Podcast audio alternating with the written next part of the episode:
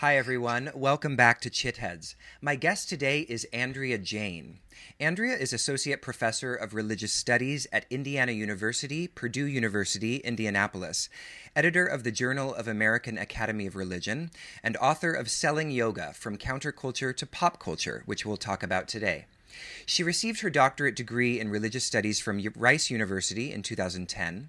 Her areas of research include religion in late capitalist society, South Asian religions, the history of modern yoga, the intersections of gender, sexuality, and religion, and methods and theories in the study of religion. She is a regular contributor to Religion Dispatches on topics related to yoga in contemporary culture and co chair of the Yoga in Theory and Practice group of the American Academy of Religion. So, hello, Andrea. Thanks so much for joining me. Yeah, thank you. I'm happy to be here. So I'm really excited to talk about your book, which I thought was a very um, refreshing take on a variety of different topics related to contemporary postural yoga. But before we jump into that, I'd love to just hear a little bit about, you know, the story of your own research and what has led you to this scholarly interest in in postural yoga and kind of the modern yoga scene in general. Sure. So I was interested going into graduate school in actually the psychosexual dimensions of mm. devotional traditions in South Asia. So I was interested in Hindu bhakti, yeah. uh, devotional tradition, devotional yoga. And I was planning to do, write a dissertation on devotion to Krishna mm. uh, and adopting a sort of psychoanalytical approach. And uh, I went to India as a graduate student and really by accident sort of stumbled upon a modern yoga tradition uh, in the Jain tradition. Right. And the Jains are known for being, you know, the most ascetic yeah. uh, the South Asians. And this particular sect of Jainism is really known as the most radical in terms of asceticism of even the Jains. Mm.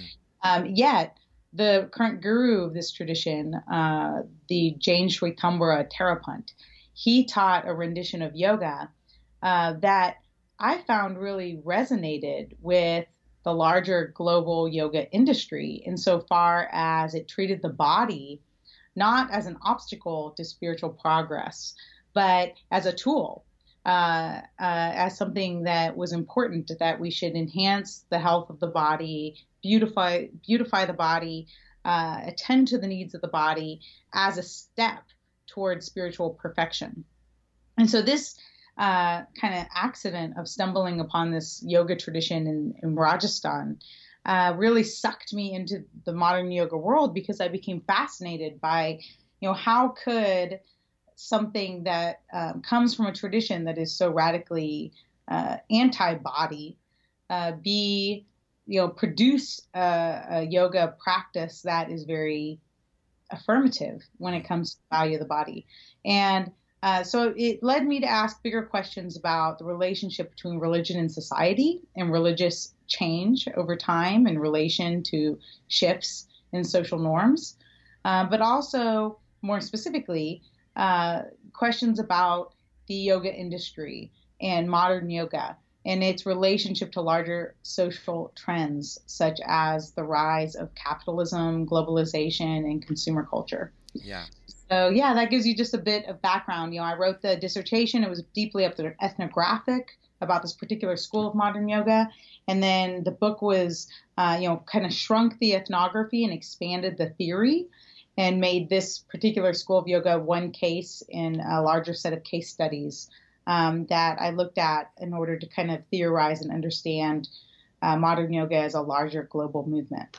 Excellent. So I like that you start the book on the talk, topic of a Jain community because your last name is Jain, ironically, and and you had sort of a humorous anecdote about um, you know encountering Jain teachers who essentially d- uh, almost were implying that it was sort of written and you couldn't escape it. will you talk a little bit about that because I thought that was really great. Yeah, sure. So I, uh, you know, yeah, my last name is Jain. My father is South Asian. He um, married my mother, who was a white Midwesterner uh, with a Christian background. And I was raised uh, Protestant, uh, kind of loosely Protestant. Mm-hmm. And I uh, it was interesting because in my field research as a graduate student, yeah, I was oftentimes treated by my subjects as Jain, as an insider. Hmm. And when I, you know, felt compelled to, um, you know, assert my non-insider status, my outsider status, and say, well, I'm not Jain, you know, I'm Jain, but not Jain. Yeah. Right. Last name's Jain. Um, but uh, you know, I, I have this heritage, but I'm not a practicing Jain. I I was sort of laughed at, and it was really interesting because for them this was silly, you know, like my karma was something that was be out of beyond my control. Yeah. And that I was you know in this situation for a reason, for reasons that were you know far beyond my uh, you know immediate purposes and intents. Uh, and so it created an interesting dynamic of sort of neither outsider nor insider, but sort of this kind of other, um, this kind of other type. Yeah, yeah. So, yeah. Well, moving into the book, you know, um, my initial, I, I, encountered your work initially actually through an article that actually Matthew Remski shared with me, um, which was a response to another article that had been written on the topic of cultural appropriation and so then I, I, I, got a chance to read your book. And initially, you know, when I saw it selling yoga and I saw the front of it, I sort of thought, oh, this is going to be another kind of, um, you know, um, tearing apart of the postural yoga or, modern yoga industry. And it's really not that at all. You know, it's a very nuanced and balanced kind of consideration of, of um, of this you know evolving tradition, and um, and so uh, you know I would love to hear a little bit about kind of what you know led you to kind of initially writing the book and maybe just situating the book in terms of um, at least uh, i guess uh, in a w- talking about it in relation to uh, history that we're at now like the modern yoga history because you start sort of from there. Yeah so um, so if i could just clarify the question are you asking me to kind of contextualize the book project yeah, you know, sorry, that was a little bit of a confusing. Yeah, contextualize the book project, and then we'll segue into the history. Yeah. Yeah. So okay, so I was not interested in writing um, a real ethical critique of the yoga industry. At, at, this stage in my work, I was interested more in just understanding, you know, how did yoga go from being something that was radically countercultural? Mm-hmm. Uh, yoga has historically been something that really challenged and, and transgressed uh, many social norms and um, institutions. Mm-hmm. Uh, and, and that's the case in South Asia, even for the kind of ascetics who didn't, you know, rejected society and rejected status and instead became kind of occupational religionists, people who were, you know, in pursuit for the rest of their lives of spiritual enlightenment and liberation um, as well as for even lay devotees who practice yoga. Yoga itself, um, even though open to you know everyday practitioners, uh, in many ways was radically egalitarian. Hmm. Um, in some forms, right? In some forms, like for example, in the devotional uh, traditions, many people could practice, for example, bhakti yoga, no matter your status or gender. And uh, and so it has this sort of subversive uh, tendency, yoga does, to kind of subvert, especially uh, social authoritarian institutions. Mm-hmm. And and then you know in mo- in early modern yoga, yoga becomes a mode for both uh, Hindu revolution against empire uh, you know, Hindus appropriated yoga as a way to challenge uh, the British Empire in India. Yeah. Uh, as a way to kind of claim strength and independence for Hindus in opposition to the British Empire. And then in uh, in you know the British American counterculture, the hippies appropriate yoga as a way to counter mainstream values and norms. Uh, and so there's this sort of historical countercultural dimension to yoga, and then it becomes all of a sudden a part of pop culture. You know, the, today in the 21st century, you can't get uh, some, you know something much more mainstream than yoga. Exactly. So the, the book is really premised on that question. You know, how did yoga go from something that was generally countercultural to something that was a part of pop culture. And so that led me to look at the intersections between yoga or the yoga industry and consumer culture. And I argue that um, in the late 20th century, yoga entrepreneurs tapped into mainstream uh, consumer cultural trends uh, by you know making yoga something that was readily accessible, that was easy to consume and combine with other spiritual products and physical practices. And this is what enabled it to um, enter into pop culture. Mm-hmm. And what would you see? Would you say that in order to do that, they sort of downplayed the more transgressive components of um, of the yoga tradition? And and if so, what were the what were some of those uh, components? Yeah, so I think that um, for example, yoga no longer required a person to renounce society. Right. Um, you know, traditionally, you know, to study yoga as a serious practitioner required that a person, at least temporarily, leave society to go to an ashram mm-hmm. and study with a teacher. Yeah.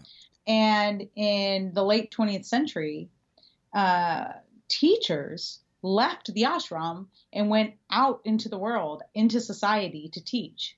And so so so transmission was flipped, right?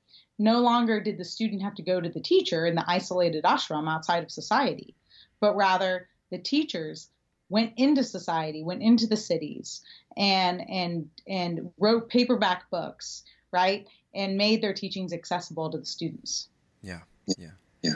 So, so you know, let's segue a little bit into um, one of the things that I think is a real highlight of your book, which is considering postural yoga as a body of religious practice, which I feel like is not something that has been done or, or really is taken seriously because there's so much um, resistance to that, right? From from what we might call maybe more fundamentalist or conservative or essentializing um, arguments about or positions about yoga's origins.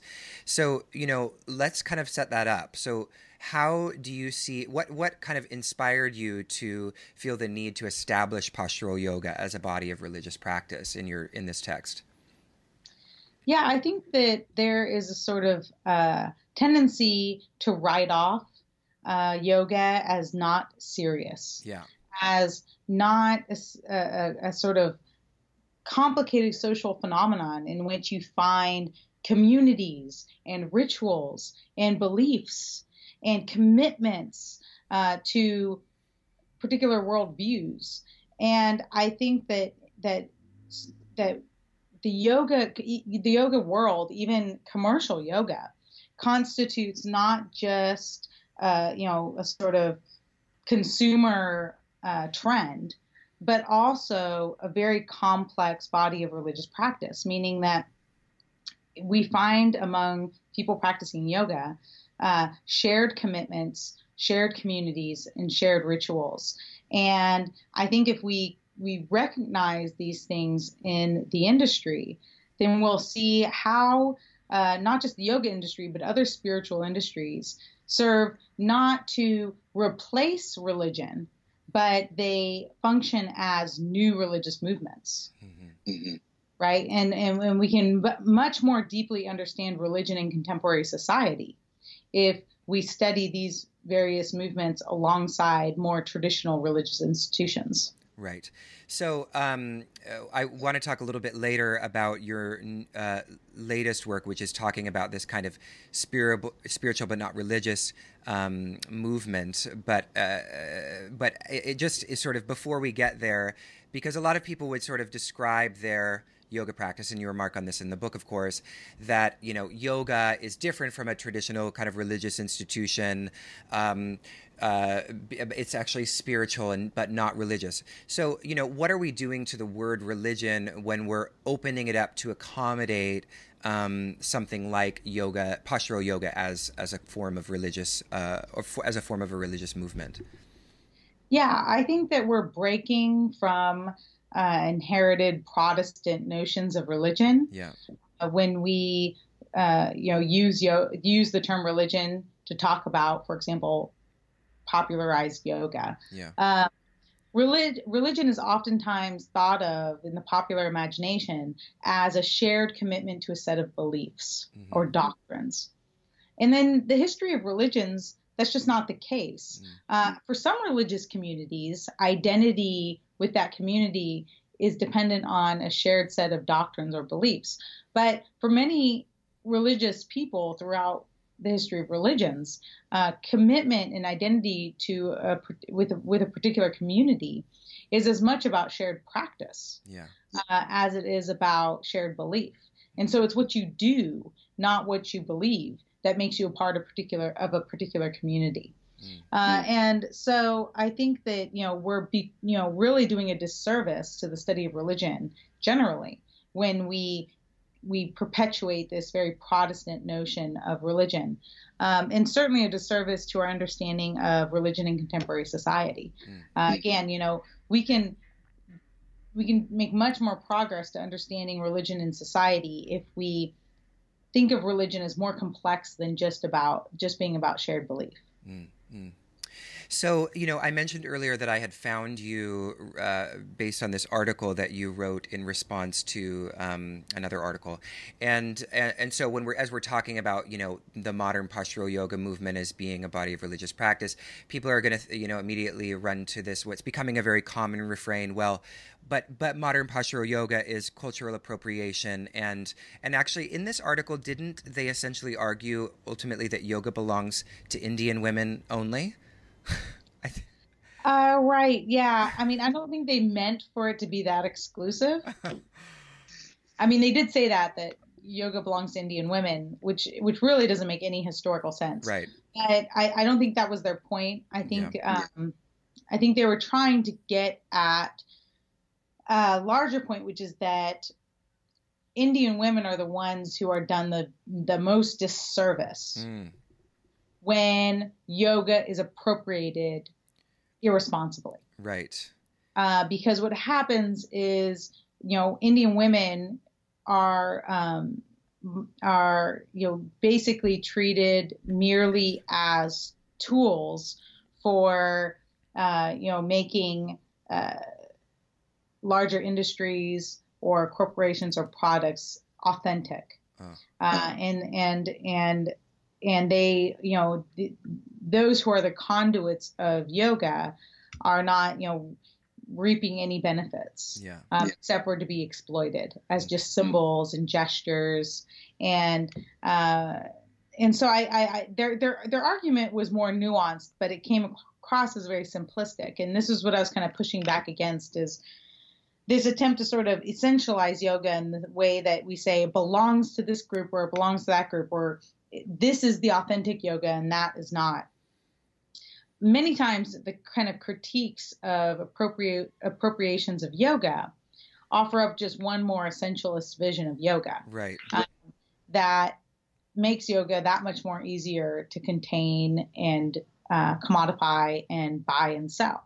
Yeah. Uh, and so that was my critique of the article was that that yes, appropriation is oftentimes exploitative and based on popular stereotypes.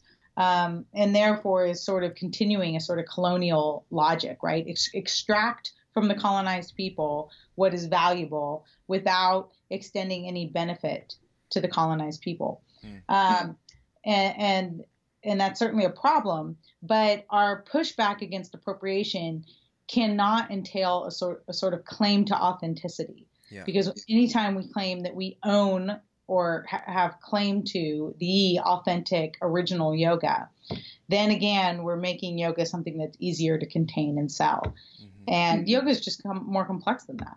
Yeah.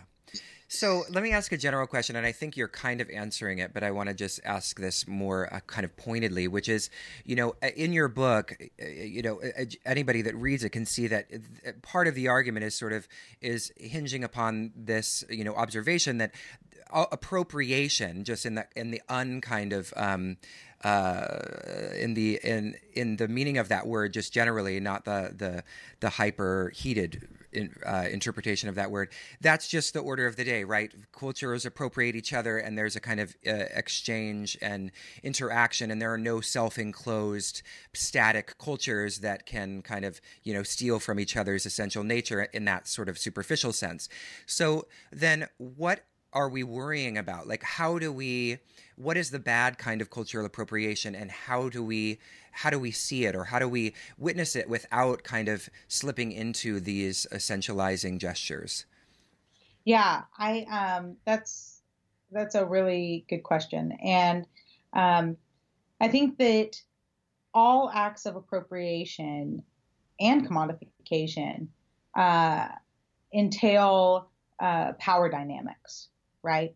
And so we, uh, the, the fact is that the history of yoga and the history of culture more generally is the history of appropriation. You know, human communities have always appropriated from other communities, past and present, in their acts of constructing new cultural products, ideas, movements, and such. That said, there are always power dynamics at play. Mm-hmm. Uh, and you have those who are in a greater position of power, for example, colonizers, uh, who are appropriating from the colonized. Mm-hmm. And, and, there's a long history of colonialism in India whereby um, the British colonized India and Westerners uh, appropriated from India freely without consideration of the power dynamics at play. Yeah. And so I think that there is a difference between um, you know mere appropriation without consideration about the power dynamics and appropriation while being critically reflective about and concerned about power dynamics and the ways in which the appropriation and commodification of yoga extends benefits to some uh, while uh, you know, uh, exploiting or not benefiting um, others. And there are many yoga practitioners who have been very sensitive to this power dynamic and history of colonialism. Yeah. yeah. And have talked about it openly, have engaged in self criticism in the sense of, you know, kind of cr- critical reflection on appropriation and the power dynamics, and has have asked questions like, how can we be a more uh, a community of equity? You know, and think about, uh, you know, extending the benefits of our practice to those who are more marginalized. Mm. What are some of the examples of people, kind of from your point of view, successfully, you know, um, living up to this commitment to equity?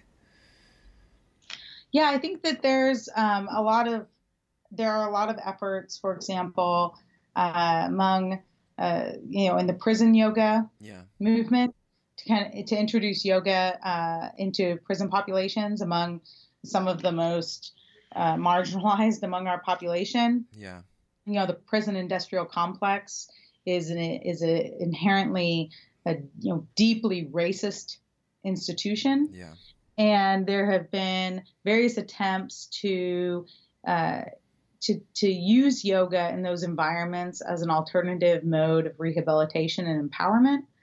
Um, and I, have seen this in Chicago, for example. Uh, Marshawn Feltus uh, is a yoga teacher. He's not, he not only has gone into the jails in Chicago and taught yoga as a mode of rehabilitation, but he also teaches in uh, you know urban Chicago in uh, marginalized Black communities, uh, and uh, yoga there is made very readily readily accessible to communities who traditionally haven't had access to yoga yeah. as yeah. a mode of empowerment and healing. Mm. And so I think that those who are, um, you know, going into these communities um, as insiders and those who are in, empowering insiders to teach inside of their own communities, you know, th- th- they're the ones who are really making the most impact. And so it's not just about, uh, you know, uh, white privileged people reaching out to underprivileged people, mm-hmm. but white privileged people extending privilege to the underprivileged to teach the underprivileged, right? Mm, yeah. Um, and and that's where I see the the most kind of I think, transgressive and uh, really powerful work being done. Yeah, that's excellent work. Okay, so now I want to um, talk a little bit more about kind of going back maybe a little bit to talk about the essentializing of yoga and Hinduism, which you remark in my favorite chapter, or talk a lot about in my favorite chapter of your book, which is Yoga Phobia and Hindu Origins, which I think is the it's the final chapter before the conclusion, I think. And yeah. um, and what I love about this chapter is that you show the ways in which um, these two um, these two positions actually end up being bedfellows, which was really refreshing for me personally because, first of all, I've encountered both of these groups uh, um, attacking some of our, you know, stuff, especially when we were doing the Yoga Reconsidered online conference, which featured a lot of the scholars that you actually cite in your book. Um, we had a lot of people, I had a lot of hate mail telling me that, you know, modern yoga was phony yoga and um, and that I should be ashamed of myself for for giving voice to these people. And then I have you know seen many sort of kind of radical Christians saying that if anybody you know meditates on the chakras, that they're going to open the gateway to the devil. So so I have personal experience with both of these positions. So it was a really interesting art um, chapter for me. And so I'd love for you to just talk about that and especially how they end up kind of dovetailing with one another. Okay, great. So yeah, in that chapter and that really uh, it's it, it, was it was good that that ended up being the last chapter of the book because the the second book is really building on that mm. uh, which so so that chapter argues that uh, we find in both the Hindu origins position the argument that yoga is originally Hindu and belongs to Hindus and that there is this authentic yoga that's getting corrupted when it becomes appropriated and commodified. Um, so there is something in that argument that really mirrors the argument of what I call the Christian yoga phobic position, which is that uh, you know yoga is essentially Hindu, and Christians should not practice yoga because in practicing yoga you are becoming Hindu, and you know really uh, betraying your Christian commitments. Mm-hmm. Um, so both of these are basically offering up this essentialist vision of yoga that yoga is Hindu, that yoga entails certain practices and commitments, both ideological and practical, um, and uh, that that yoga has certain origins, and so they oftentimes appeal to certain texts claiming that you know these represent the origins or authentic uh, teachings of yoga. And the problem is that historically, these arguments are both unfounded. Uh, yoga is historically extremely diverse. Uh, there is no original tradition that we can locate. Uh, there has always been contestation and debate about what proper yoga practice is, and not just among Hindus, but also Buddhists and Jains, and eventually Muslims, and eventually Christians. Uh, so I argue that yoga is culturally South Asian, but does not belong to any particular religion. Mm. And even if we were to say yoga is Hindu, which would be historically inaccurate, even if we were to say that, the Hindu tradition itself is not homogenous. Uh, you know, within Hinduism, you have dozens of different belief systems and practices and uh, yogic systems. So, uh, you, so I you know, I make the argument that basically these both represent fundamentalist positions, you know, mm-hmm. arguments for the fundamentals of a tradition, which are not historical arguments, rather they're political ones. Yeah. Um, yeah. They're arguing on behalf of, you know, the, you know, privileging and empowering a particular community over others. Yeah, yeah. So, um, one, and one thing I actually really liked, this is just sort of tangential, but um, I can't remember who exactly wrote it, but it was one of the Christian guys who was remarking that that America is becoming full of Hindus, and I laughed and thought that sounds fantastic. I mean, it was essentially because his his idea of Hindu was really just religious pluralists, you know, people that were open yeah. to other people having alternative conceptions of divinity. I was like, that sounds fantastic, and this Christian yeah. is you know denigrating it as sort of like the decline of civilization as we know it. Yeah, um, so, that was Alvin Mohler. yeah. yeah. so what is the polythetic polythetic or polythetic approach polythetic polythetic pro- approach to yeah, the study of religion yeah so I use this way to talk about yoga. Polythetic means that there are multiple characteristics, none of which are essential. Mm. but many of which are prototypical. So that means that you find certain prototypical qualities, common qualities, among yoga practitioners across various traditions, but you can't point at one particular essence. So, for example, a prototypical quality of yoga traditions would be uh, an attempt to unite consciousness to ultimate reality, right? So, yoga is a system for becoming aware of the truth, mm-hmm. of the real. Um, for but but but but but the techniques involved and what the real entails is going to vary dramatically across yoga traditions. Yeah.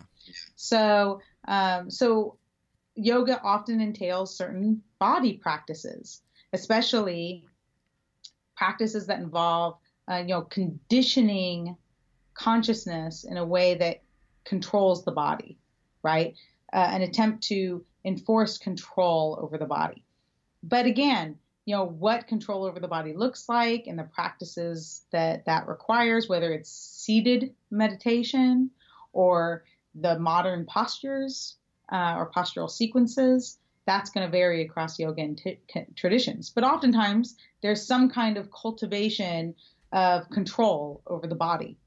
So those are the prototypical qualities, but the details are, uh, you know, various across traditions. Yeah. yeah. So that's yeah. what a what I mean when I talk about a uh, a polythetic definition. We're looking for something that talks about prototypical qualities without essentializing yoga. Mm-hmm. Mm-hmm.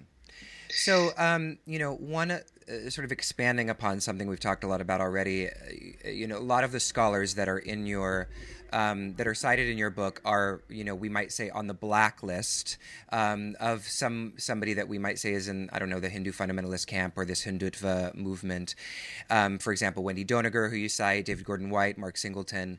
Um, so, you know, we were talking a little bit before we started this conversation.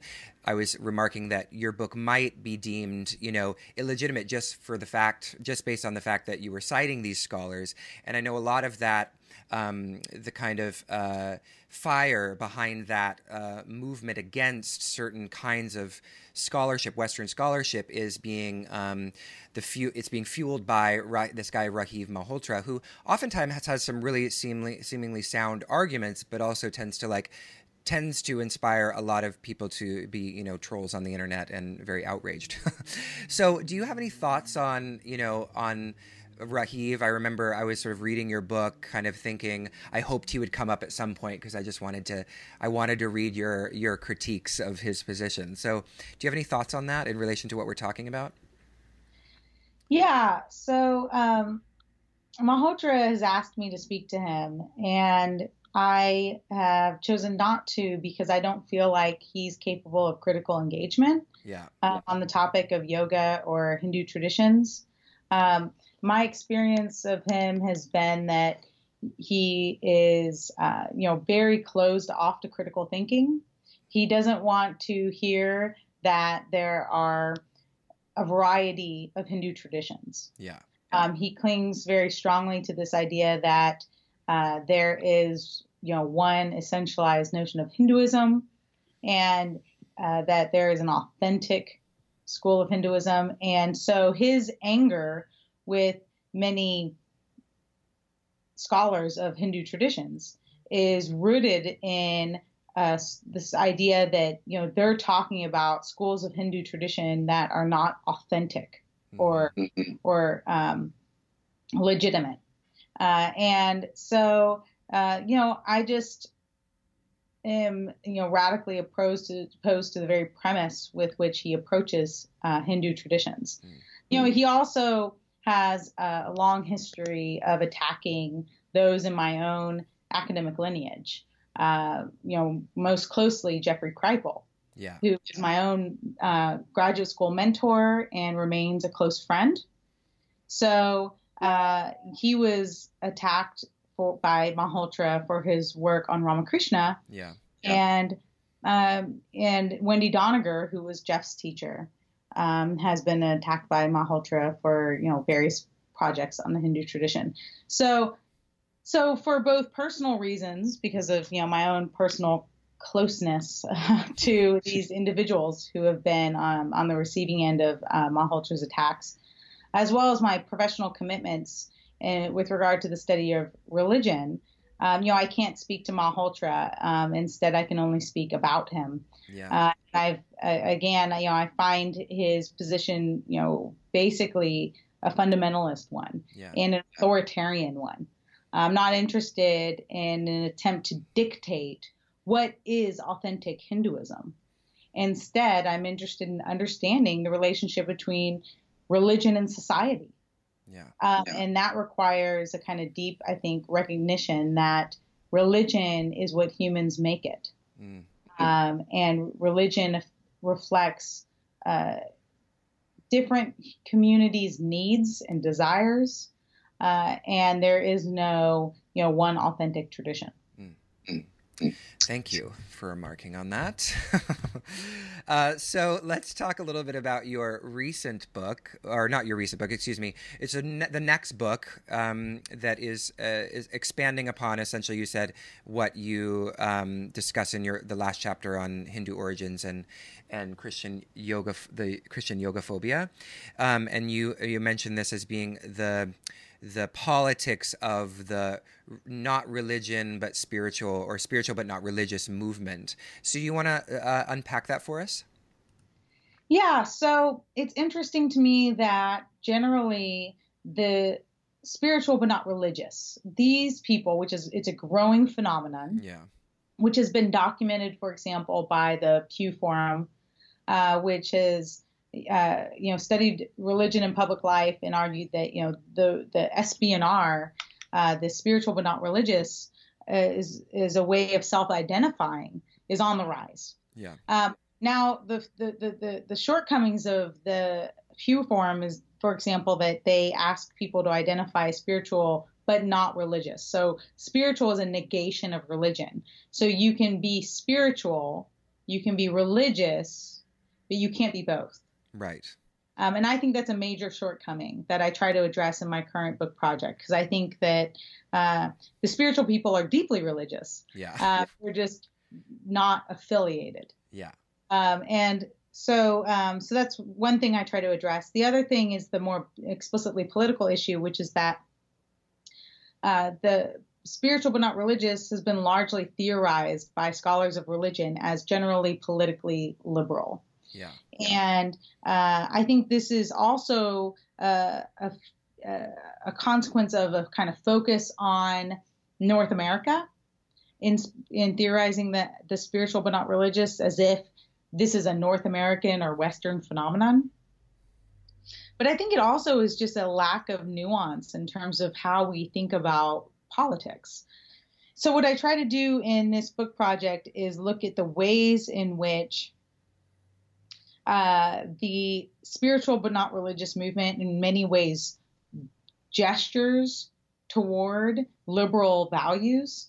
For example, what I mean by liberal is, uh, you know, things like a concern with the environment, a concern with social inequity, and I um, I look at the ways in which there are many gestures toward these concerns, but there's very little action uh, in the sense of you know political activism attempts to sort of subvert and change the dominant social system.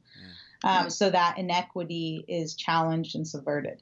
So um, i i look at two different kind of extremes of this in what i call global spirituality because i think it's not just north american. Uh, there is the kind of explicitly right wing uh, racist and uh, frequently homophobic dimension of this, which you find, for example, among uh, the current Prime Minister of India, Narendra Modi, and the, his uh, political party, the BJP, mm. which is behind the uh, international movement for a, uh, a, a, day of yoga or International Yoga Day. Um, and that movement basically makes a very essentialist argument that's akin to Malhotra's argument that's also akin to the what I call the Hindu yoga, uh, the Hindu origins position. Um, Modi portrays yoga as something that is essentially Indian um, and actually, more than that, is essentially Hindu and argues that this is an inherent part of Indian culture. And um, he, he claims a sort of ownership of authentic yoga in a way that serves to really disenfranchise other yogis. For example, Muslims practicing yoga, yeah. or Christians practicing yoga, or um, atheists practicing yoga. It also is tied to various social agendas. For example, um, Baba Ramdev is a common, uh, is a famous yoga teacher in India yeah. who yeah. Modi really aligns with uh, and has chosen to represent him at various yoga uh, events. And Baba Ramdev is an outspoken homophobe uh, who has been very politically active in disempowering LGBTQ people in India. Uh, and so yoga here is being used as a tool to subvert uh, social equity mm. in a real palpable way. Um, so I look at that, and then I also look at more what I call gestural subversion. So I look at yoga wear uh, in North America, for example, and the ways in which, uh, for example, I talk about the brand Spiritual Gangster. Mm. And um, these T-shirts uh, sort of gesture toward subversion and counterculture and anti-capitalism uh, with slogans like "good vibes" and "good karma" and uh, you know "do good in the world." Uh, and it's it's it's upsetting to me because I see here not just cultural appropriation, uh, but cultural appropriation in service to capitalism. Yeah. Right. Um, there's no real gesture toward equity mm-hmm. uh, or you know helping to serve underprivileged communities. Yeah. Uh, instead, it's just you know I'm making the world a better place by wearing a shirt that says I want to make wor- the world a better place. Yeah. But that's not enough. That's not that's not real activism. Mm-hmm. Um, so I'm kind of problematizing the kind of binary between conservative and liberal, and saying you know there's all sorts of liberal gestures that are or or like gestures gestures toward peace or multiculturalism that aren't really uh, connected to political activism. Mm. Mm. So I, I, appreciate what you were saying about you know the spiritual but not religious movement being more than North American, um, but you know, and especially with regards to what you're talking about in India. But is there are there any other places in the world where people are using this? Because it seems I, I I remember having a conversation with a British friend of mine who remarked how the spiritual but not religious thing is like quintessentially like American, and people in Britain, for example, would never say that. um, so, you know, are we seeing this kind of a slogan of "I'm spiritual, not religious"? Um, being used in other in other cultures besides like North America and India, as far uh, that you fa- have found in your research? Interesting. Um, I, I see it especially in India. My work is focused on North America and India. Yeah. Um, and I see it, you know, it's, for example, uh, you see it throughout the rhetoric of the Modi administration um, and many of uh, his spiritual alliances, such as, again, the most popular yoga guru in India, Baba Ramdev, talks frequently about yoga being spiritual and something that can be practiced by anyone, no matter the religion, even though he will, in the next sentence, tie it to Hindu roots. Yeah. Um, and in, in, an attempt, I would argue, not not as a sort of historical argument because that's historically un, unfounded, but as a, a, political attempt to privilege a certain Hindu majority um, in India. But um, but yeah, so I see the rhetoric both in South Asia and in North America. But I also have talked to many yoga practitioners um, from uh, Western Europe who mm-hmm. talk about spirituality all the time yeah. as a way to describe their, their practice, that yoga is yeah. spiritual.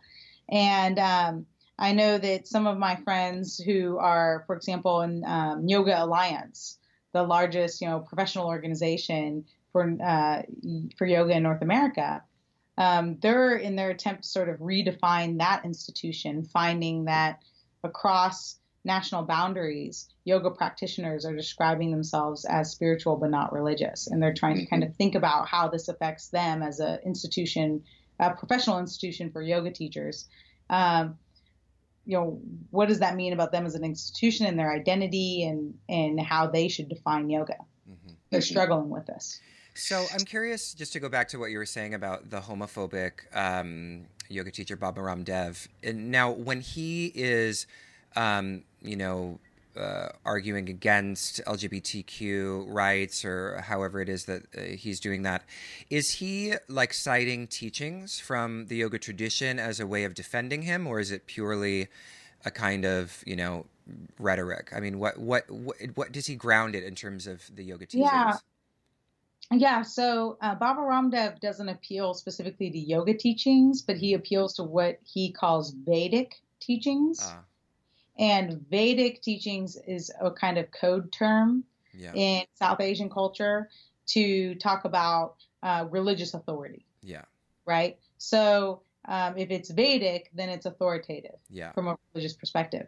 And of course, that's very problematic because there's a large Muslim population in India. Yeah. Um, you know, the Vedas are a particular set of texts that many Hindus, not even all Hindus, but many Hindus deem authoritative but they're not deemed authoritative by all by all South Asians yeah. and not all Indians.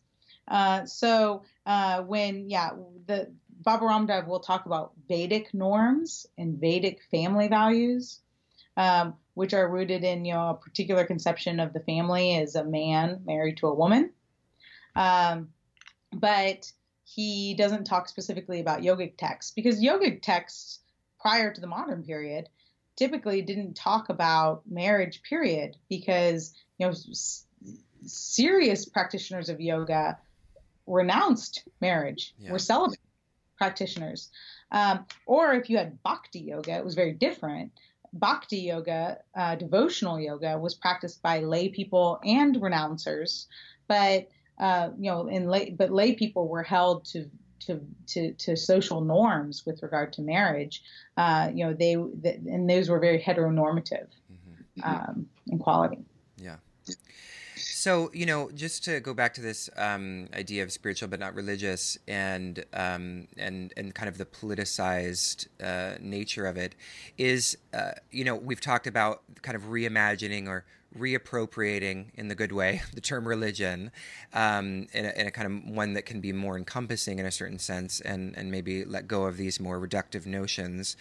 Um, and then but then you're remarking on how the spiritual but not religious um, is, is, you can almost map like you were saying you can map like the liberal and the conservative onto it right? Because generally the spiritual people are trying to distance themselves from organized religion which they associate with a certain conservative group.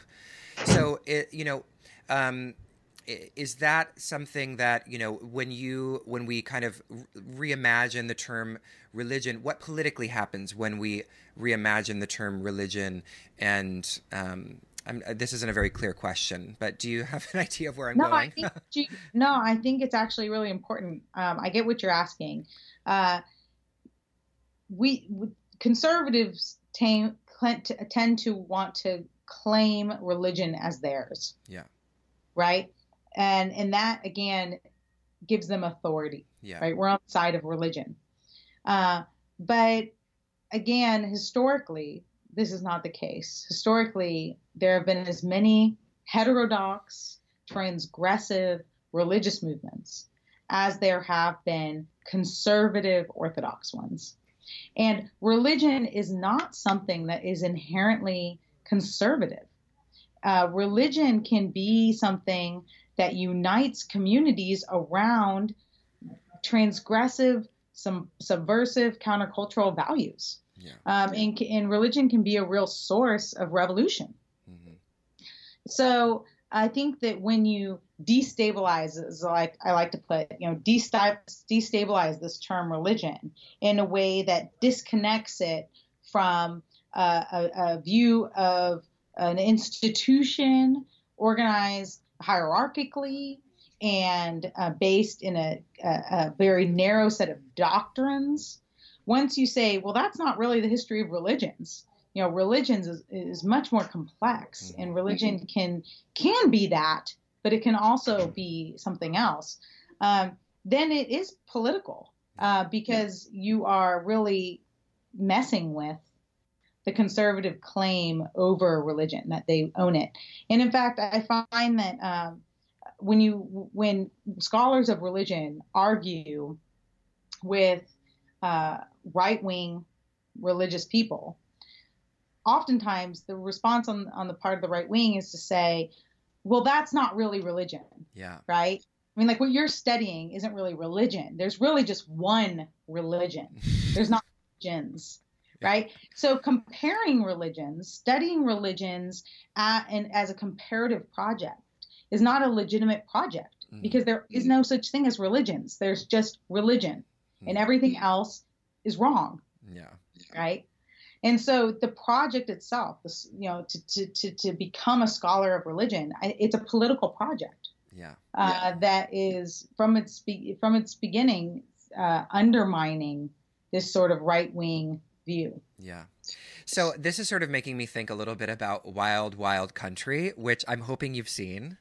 I haven't. Oh no. man! Oh, I really wanted to get your perspective on this. So we're gonna have to do a follow up conversation. Okay, totally. Where we yeah. talk about Wild Wild Country because I feel like, um, uh, you know, especially in terms of like the politics around religion. I mean, there's so much there, and also I'd be interested to hear, you know, when we have this kind of authoritarian like hyper reduced notion of what um, counts as religion how often you know do those that are that are in the outside get for example deemed to be a cult for example you right. know because it seems to me that anything that lies outside the status quo spiritually especially when it organizes into a community tends to be targeted as a cult yeah even if it yeah. doesn't necessarily um, uh, evident, you know, um, show the same kind of more problematic cult qualities that are associated with ones, you know, that had mass suicides or whatever.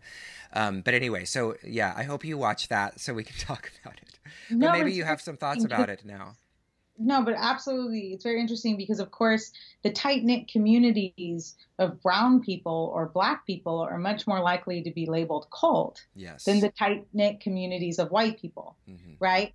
So if one of my students who is a you know white middle class American uh, goes to church on Sundays and is surrounded by other white folk, then that student is not deemed to be participating in a cult. Right. Cult. But the minute that student uh, starts going to a group uh, uh, once a week or twice a week, led by a brown person or surrounded by brown people, and reads those books and commits to their shared practices, then the family or community gets worried, outside community gets worried that, oh, she or he has joined a cult. Yeah. right? Um, so, of course, the way we talk about religion um, is deeply political, always. Yeah.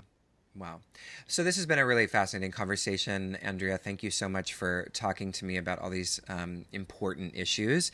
I hope this will give a lot of people um, who have been, I mean, nobody can really be um, awake and not have encountered, you know, th- these discussions. And, and there's a lot of vitriol and there's a lot of, um, um, not so friendly interactions around these issues. And I appreciate your, the kind of nuance um, uh, nuanced way in which you uh, approach these issues. So I recommend anybody who's listening to get the book Selling Yoga uh, From Counterculture to Pop Culture. Um, Andrea, is there anything before we get off the call that you want to share with uh, those listeners? Do you have any kind of um, anything coming up, any presentations, or anything you'd like to share? Um, nothing I can think of. I just say that um, you know I'd invite people to think with a lot of nuance about yoga. I don't think that yoga is one thing, yeah. right? Yoga is what yoga practitioners say it is, and uh, there are many different types of yoga practitioners with various uh, personal and political projects. Uh, and so I'm really excited to see, uh, you know, what lies ahead of us. Uh, I think it's a tumultuous time politically and socially, uh, both here in the US, but also internationally. Um, and yoga has become this fascinating political tool yeah, that has yeah. been used in all sorts of ways. And so, yeah, I would just invite people to be alert and reflective about that. And I'll, I'm excited to see what unfolds. Yeah, that's excellent yeah, advice. Thank and you so much, Andrea. It's been great. Yeah, absolutely. I... All right. Well, check out Wild Wild Country, and then we'll do uh, uh, we'll do uh, the sequel to this conversation. Excellent. Okay, looking forward to it. Right, Thanks. Have a great day. You too.